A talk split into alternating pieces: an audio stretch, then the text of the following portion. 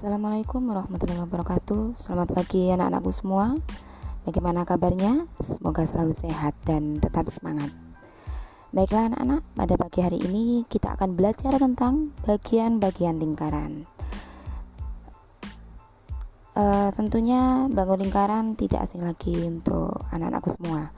Pasti semua semuanya paham dan mengerti bahwa banyak sekali contoh dari benda-benda yang berbentuk lingkaran di sekitar lingkungan kalian.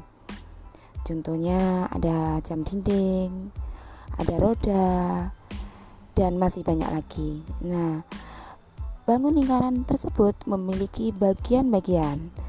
Ada yang disebut titik pusat, ada yang disebut jari-jari, ada yang disebut busur, tali busur, dan sebagainya. Baiklah anak-anak, yang pertama, kita berkenalan dengan jari-jari. Nah, lingkaran memiliki sebuah titik pusat. Tentunya yang titik pusat merupakan titik yang berada di tengah-tengah bangun lingkaran. Dari titik pusat ditarik garis lurus ke bangun lingkarannya.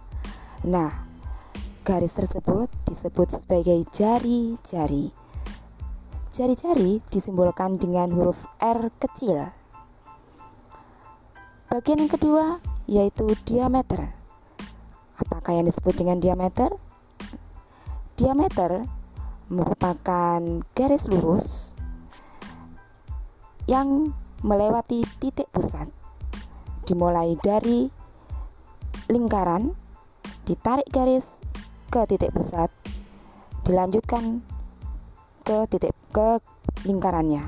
Jadi diameter merupakan panjangnya merupakan dua kali jari-jari.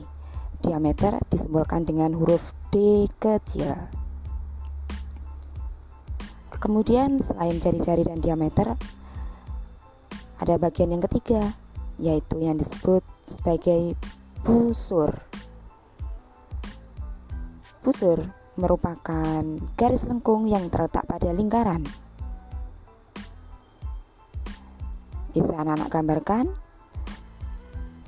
di buku tulis masing-masing. Baiklah, kemudian bagian keempat yaitu kita berkenalan dengan istilah tali busur. Jika sebelumnya anak-anak mengenal busur merupakan garis, garis lengkung pada lingkaran, maka tali busur merupakan garis lurus yang menghubungkan dua titik dari ujung-ujung busur.